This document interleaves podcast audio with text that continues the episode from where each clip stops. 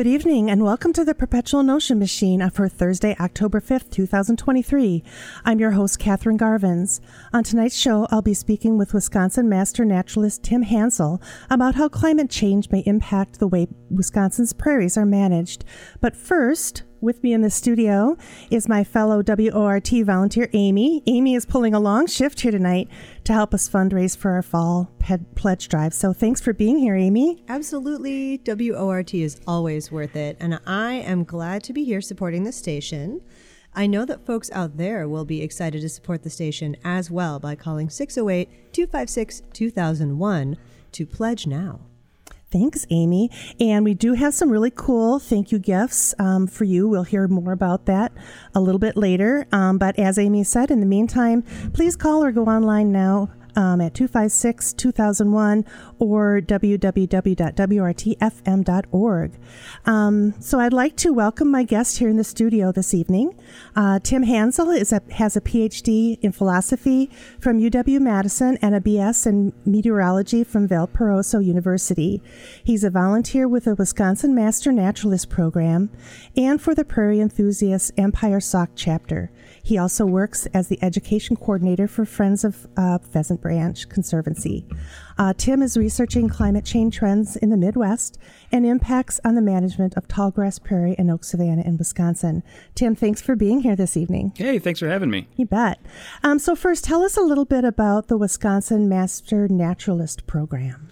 Well, the Wisconsin Master Naturalist Program is a program that is managed through uh, UW Extension and it is in its 10th year of existence. It's actually you know fairly young and uh, actually modeled after some other master naturalist programs that have existed in other states. So i think in particular the wisconsin model is very similar to the minnesota model which uh, was around for much longer. I'm not sure how long. But essentially what it does is it trains volunteers to work uh, and talk about Wisconsin natural resources. Mm-hmm. So the, the the model is that there are sort of various organizations throughout the state that will offer these master naturalist trainings um, to whomever you know wants to be mm-hmm. a, a, master naturalist, and it's a it's a forty hour training. Mm-hmm. And so you learn a little bit about everything uh, from geology to wildlife management to botany, um, just you know human impacts of, mm-hmm. of, of the environment. And the the idea is that it will sort of kind of train people to go out and do some volunteer work uh, in one of three areas, so or or all three areas. Mm-hmm. Um, so the, the the focus is on on stewardship, um, so land restoration or or cleanup or just you know general keeping things nice and pretty. Uh, there's also citizen science, so people who like to monitor birds or frogs and toads, or you know just collect data for um, environmental education. And then finally, the, the sort of education thing. So a lot of times when people think of a naturalist, they think of you know going on a, a nature hike and, and learning about the natural world. So there are naturalists at the Arboretum who take people around. There are mm-hmm. naturalists at um, the Pheasant Branch Conservancy where I work, who you know lead field trips, and you know just various you know different activities where there's, there's people doing volunteer work. Mm-hmm. And it's it's I think the mission is to sort of encourage more and more people to do this. So like I said, the Wisconsin Master Naturalist program has been around for this is 10, 10 year anniversary. Mm-hmm. So it started in 2013. And since then, they've they've trained over a thousand naturalists throughout the state and and these naturalists kind of record their hours so the expectation is that they do at least 40 hours of work every year and and 8 hours of work of of advanced training mm-hmm. so they, they you know keep learning because there's so much to learn right and it's hard to i mean i have a degree in atmospheric sciences but that doesn't you know so i have a lot to do when right. it comes to botany and birds and mm-hmm. mammals and mm-hmm. toads so you know there's so much it's just like a lifelong kind of learning kind of thing. And so the naturalists sort of log their hours they do their training and i think that we've we've put in according to the extension office we've you know hundreds of thousands of hours. Right right. And so that's kind of how i got into this mm-hmm. is, is, i took one of the trainings um, back in 2018 so not too long ago. Um, but I, I, I took this training and it was just sort of transformative. Just you know, opened up a lot of opportunities. And it was just really, just really interesting stuff. Right. And sort of since then, it's kind of been my my north star. It's Sure. just kind of guided everywhere I've gone since then. And you and I actually met for the first time up at the um, Mounds View Grassland Mm-hmm. in Blue Mounds when I did a, a story on, you were presenting about nighttime pollinators. Mm-hmm. Um, and that was um, as your role in a, as a Wisconsin nat- master naturalist, but also working with the prairie enthusiasts, right? So can you tell me a little bit about your work with the prairie enthusiasts? Yeah, so each the the Master Naturalist program kind of depends on these different organizations to actually offer the training. So the the extension office doesn't have instructors. That that they mm-hmm. do is they train instructors from different organizations to give these trainings. So the, it's this really interesting kind of partnership.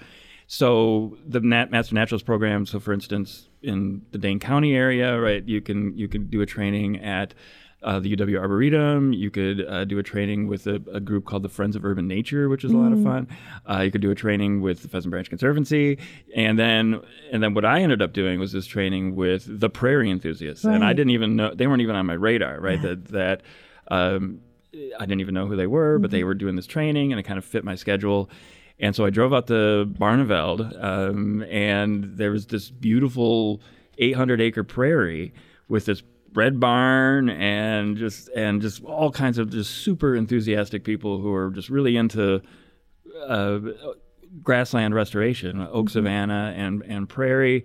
And they, you know, I did my training and I learned all this stuff about prairies and and prairie birds. That ended up being like a, a, a really neat thing. And then and then prairie insects. Right, Uh, right. And I ended up learning about these moths and this this whole thing that you could like go out in the middle of the night and shine a black light on a sheet and moths will come and you can take pictures and you can and and and it turns out it's like scientifically important too right because Right. there there are species on the Wisconsin heritage species list that it, if you can find them on your property that's big news right Yeah. and, and it's good for restoration efforts and it's good for writing grants and so I just kind of fell into this you know here's this guy PhD in philosophy and, and a bachelor's in meteorology who's just out in the middle of nowhere uh, taking pictures of moths. But it ended up being, you know, just you know, just one of the things that you could get into as, as Wisconsin Master Naturalist, right? It doesn't require sort of a specialized expertise, um, just sort of, you know, enough that you're not, you know, making things worse, right? Right, right, you're, right. You're uh, actively contributing to some, um, you know, beneficial aspect of land restoration. Right, right. And as we discovered, um, that nighttime pollinator moth thing is really gets kids engaged with the land too. Yeah. It's a really exciting thing for kids to kind of turn on to at an early age and get them tied into something local. It is, and it's nice for a lot of these organizations too. They're always looking for more, you know, volunteers, right? Because mm-hmm. we don't have paid staff, and so the more interest that we can kind of generate, uh, especially at sort of a younger age, Right, then the the better off we kind of are in terms of the sustainability of the organization mm-hmm. and the long term goals that that organization has. So the mm-hmm. Prairie Enthusiasts, for instance, their mission is restoration of prairie and oak oak, oak savanna, and oak savanna is one of the most you know back in the day there in you know before settlement um, there was I think 5.5 million acres of oak savanna, and we're down to less than a thousand. Um, so I think doing the math, it's like Right. 0.01 percent. Right. So you know, this organization is their mission is to kind of bring back these these uh, this you know lost land. ecosystem yeah.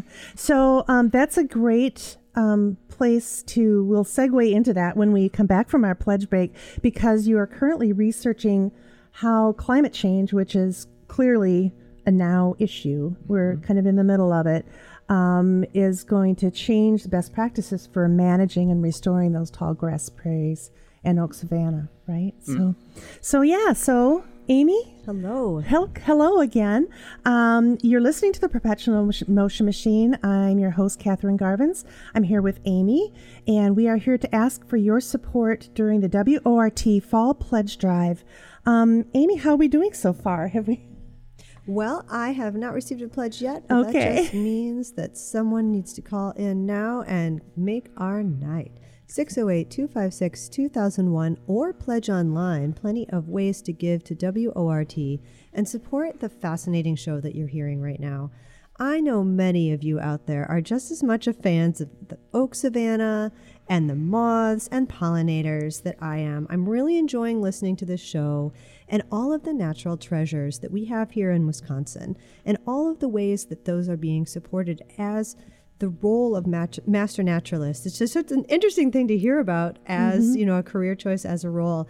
And if you would like to support our natural treasure here at WORT, our radio station does so much for the community and provides so much unique information and ways of valuing. Uh, just like the show that you're hearing right now, call in 256 2001, 608 256 2001, or pledge online, wortfm.org. Okay, thank you. And we do have some great thank you gifts for you as well. Um, we know that you uh, pledge your support to, to, WORT because you love our station, but we also like to give you a little something back. Um, and uh, if you uh, you can see those online, I believe, and. Um, attention to our WORT patch at the $35 level because that is perfect for your background your backpack as you are hiking around in all of our beautiful natural areas and learning about our nighttime pollinators. Right. So give us a call at 608 256 2001 or online at WORTFM.org. Um, you are listening to the Perpetual Notion Machine. Um, I am here with my guest, Tim Hansel, um, and we are talking about um, how uh, climate change may impact how tall grass prairie and oak savanna are managed um, in Wisconsin. So, uh, Tim, you're currently researching how climate change may impact these practices. Uh, what are your findings so far? Well, so a little bit of background on grassland management. So, most of what we do in terms of keeping a grassland a grassland is through prescribed burns. Mm. So uh, grassland, oak savanna, uh, tall grass prairie, these are you know fire dependent ecosystems, and they exist through disturbance. So if they're not disturbed in some way, um, be it fire or some other you know grazing or some other thing, mm. then eventually they will progress to uh, you know more woody species will sort of build in and eventually sort of trees will come. And that's kind of what we've seen. Um, so when europeans kind of moved in um, the prairies that didn't get turned into fields into agricultural sort of use uh, basically what happened is we just did fire suppression. Mm-hmm. and a lot of these oak savanna just you know other sort of woodland species kind of just kind of grew in in the cracks and we lost a lot of those um, th- that acres, right? Mm-hmm. Just became degraded uh, woodland, and so we we need to you know burn essentially mm-hmm. in order to uh, keep these ecosystems intact. And so one of the things that's happening with climate change in, in our neck of the woods, and this comes through you know various sort of reports, but the one that I focused uh, primarily on is the Wisconsin um, climate change impacts report or Wisconsin. There's an I, another I in there, so okay. W I C C I. okay. And uh, the broad strokes kind of answer to how how have things kind of been trending is that Wisconsin has been getting warmer mm-hmm. and wetter, and not kind of universally. I mean, the climate is is tricky when it comes to you know, where is it getting wetter and when is it getting wetter and, you know, how's it getting warmer and when is it getting war- warmer? So we're not really seeing sort of warmer summers um, and we're not really seeing sort of uh, wetter summers. What we're seeing is, is kind of the biggest changes in the winter. So our winter lows are a lot warmer and, and our winters are a little bit more wet than usual. And what that kind of means is when we think of you know just the the year in the life of a prairie, we need to think of well the winters are usually when the prairie goes to sleep, right? Mm-hmm. And it mm-hmm. goes in its senesces, and when things start to pick up again when it greens up, and of course if things are getting warmer, it's going to green up earlier. Right. Um, that's usually when we go in with the burns, right? We wait for um, you know the snow to retreat, and we have uh, you know we have this brush, we have the stuff that's kind of left over from the previous year. And if we really want to sort of encourage new growth, we really want to encourage a healthy ecosystem, we need to get in there and sort of burn. Mm-hmm. And one of the issues is that, well, how is this going to affect when we can burn, right? Is this because typically it is an early spring kind of thing, and it is usually when we try to, you know, get our burns in. Sometimes if, if we don't, we'll, we'll shoot for a, a fall burn. Um, but usually that window is is in early spring, and so the question is is well, if it's getting wetter, and if it's getting warmer, how does that shift our window? And you know, does that make it more difficult for us to burn? Does it make it easier for us to burn? Right, that you know that mm-hmm. would be mm-hmm. a good thing. And that's still kind of a black box, right? We're still kind of figuring things out. We we sort of know the broad strokes, but one of one of the things is is is we're we're focused in, on that kind of window, that mm-hmm. early spring window. Um, but there are other things that kind of are playing sort of roles. So with with these, so I'll talk about, about pre- precipitation here real quick. Sure. With precipitation, we're seeing in southern Wisconsin, we're seeing you know about sort of three inches more, four inches more of rain than we did hundred years ago, and we're like, okay, well, that's interesting. Well, another thing that's interesting is we're not actually seeing more days of rain um, mm. that uh, and especially in the sort of the southern states like Illinois and Wisconsin, uh, they're actually seeing fewer days of rain. So it's it's it's raining less in terms of days when it rains, but you're having more precipitation right. overall. So what that turns out to be is you're having enhanced rainstorms, right? You're having more days where you have rain of more than an inch a day. Mm-hmm. Um, so that's sort of adding this extra wrinkle and the most kind of problematic element to everybody's backyard and and sure. it's not just sort of prairie restoration folk right. um, but just the the the, the issue of, of flooding mm-hmm. right flooding is becoming more of a threat i don't know if any of y'all remember 2018 when we had you know a foot of rain uh, fall you know especially in the western part of, mm-hmm. of madison and middleton yeah. and it did millions of dollars uh, of damage. And so if you had a restoration project going on there, that just got wiped clean. Mm. And and so we're having this kind of situation where what we used to say is like a thousand year flood, right, or a hundred year flood is now looking just trend lines, right? We're not even talking about the future yet. We're just saying, you know, this is where we're at, how things have changed so far um, that we're into in not to 100 years or, or 1,000 years, we're into like decades, right? Mm-hmm, and, and, yeah. and every other year kind of thing. Mm-hmm. So, so that kind of puts us on, you know, well, wh- which of our properties are, are flood prone, which of our, uh, you know, is there, you know, so w- one thing that really helps with flooding is grassland, sure. or excuse me, um, wetland oh, right, preservation, right. and also gra- grassland, yeah, but but even more sort of wetland. So mm. if you hmm. have wetland on your property, um, then it becomes even more kind of important, right. right. To say like, well, let's get that wetland going, such that it, if we do have some big flooding, we can kind of mitigate that. Mm-hmm. And so a lot of what you know organizations like the Prairie Enthusiasts do, or any organization that's doing restoration, like you know, uh, Pheasant Branch Conservancy or the Arboretum, or I mean, there's lots of different organizations that have to kind of think this way.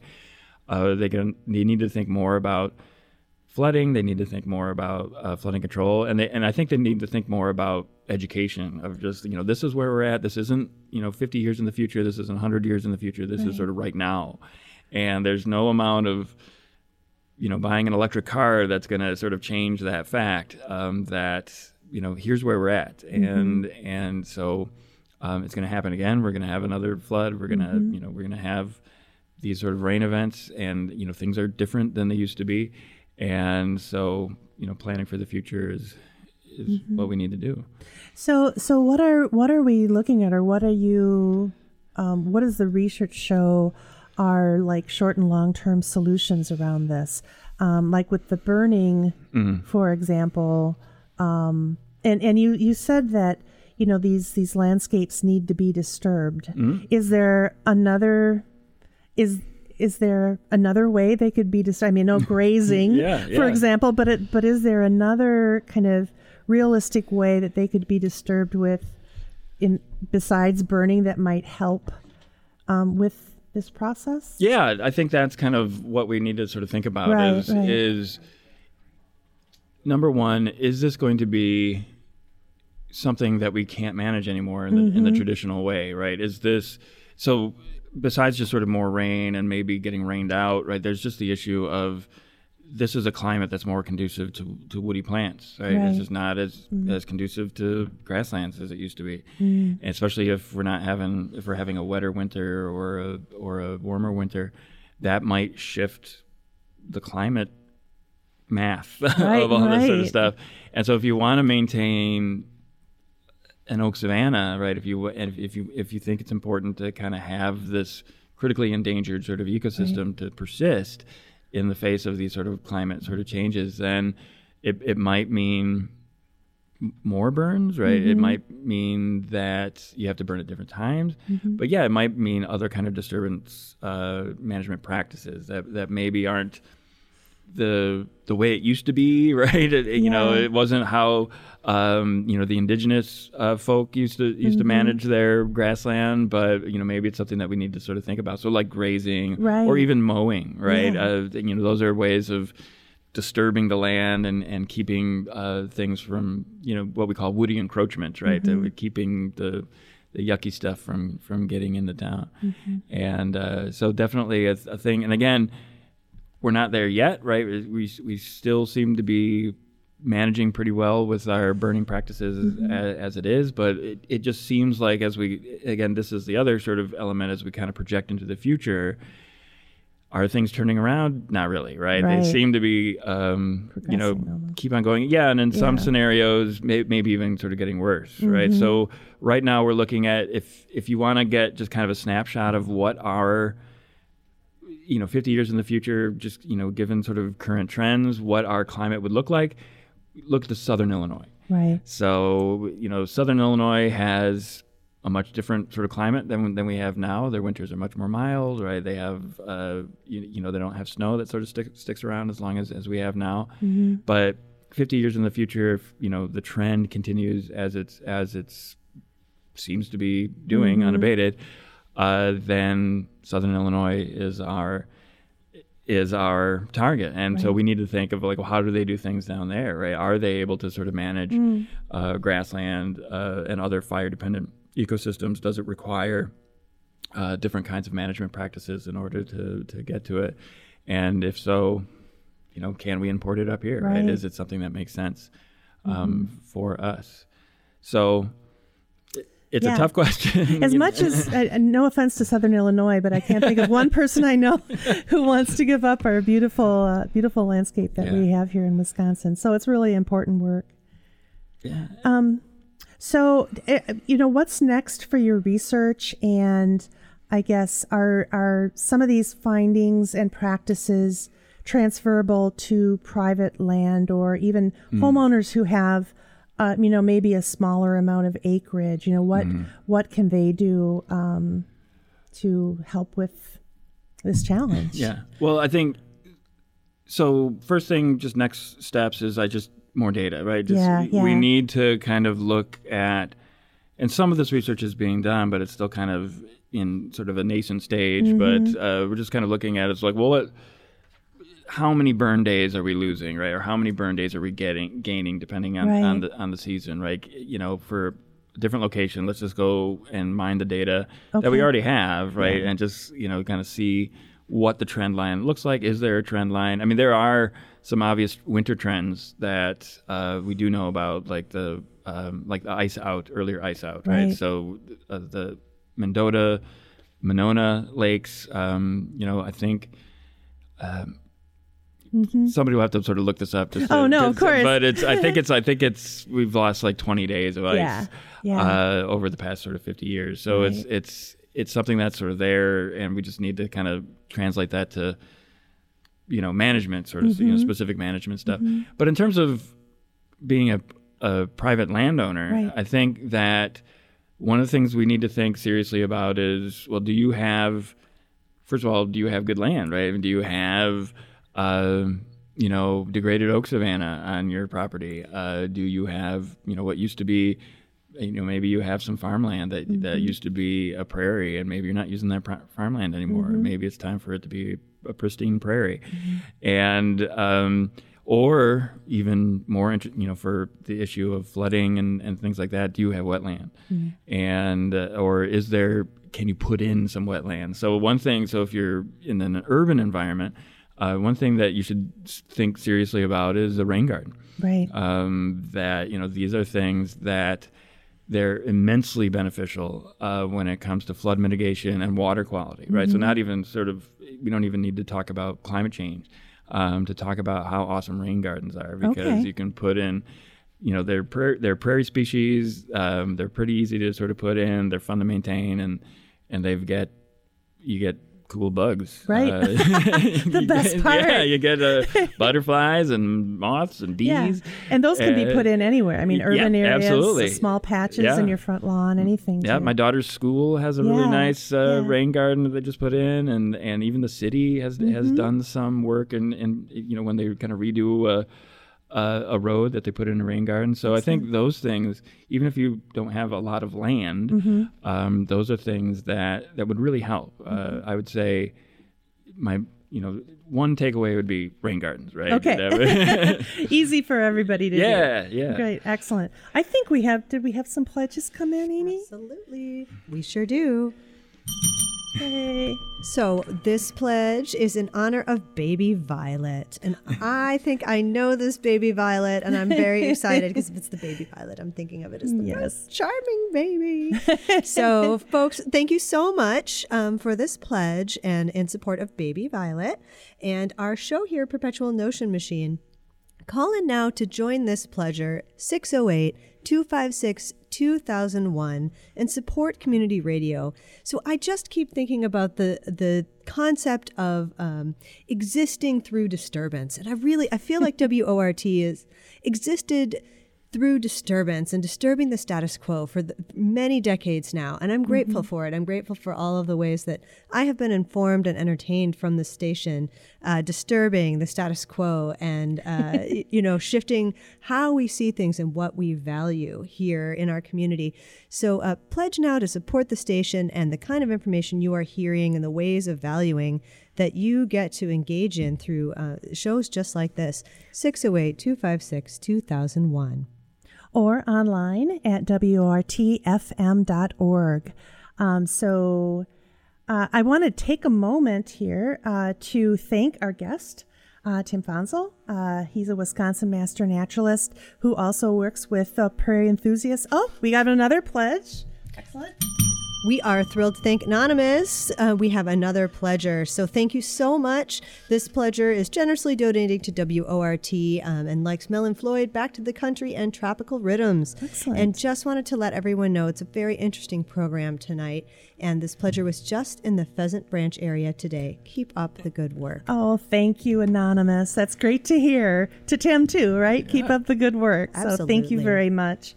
Um, so uh, I guess in our closing moments here, I'd like to thank our donors. I'd like to thank Amy for uh, helping me fundraise this evening. She's amazing. And of course, Tim, thank you for um, being here and for the work you do. And I'd, I'd love to have you back for further conversations um, as your research progresses. So. Great, thanks. I love Thanks, being here. Okay, excellent. Um, thanks also to Emmett, who is engineering for me this evening, and to Charlie, our news director. Um, up next is Radio Literature with Melvin Hinton. Uh, you've been listening to listener supported community radio on WORT. Thanks for listening and have a good evening.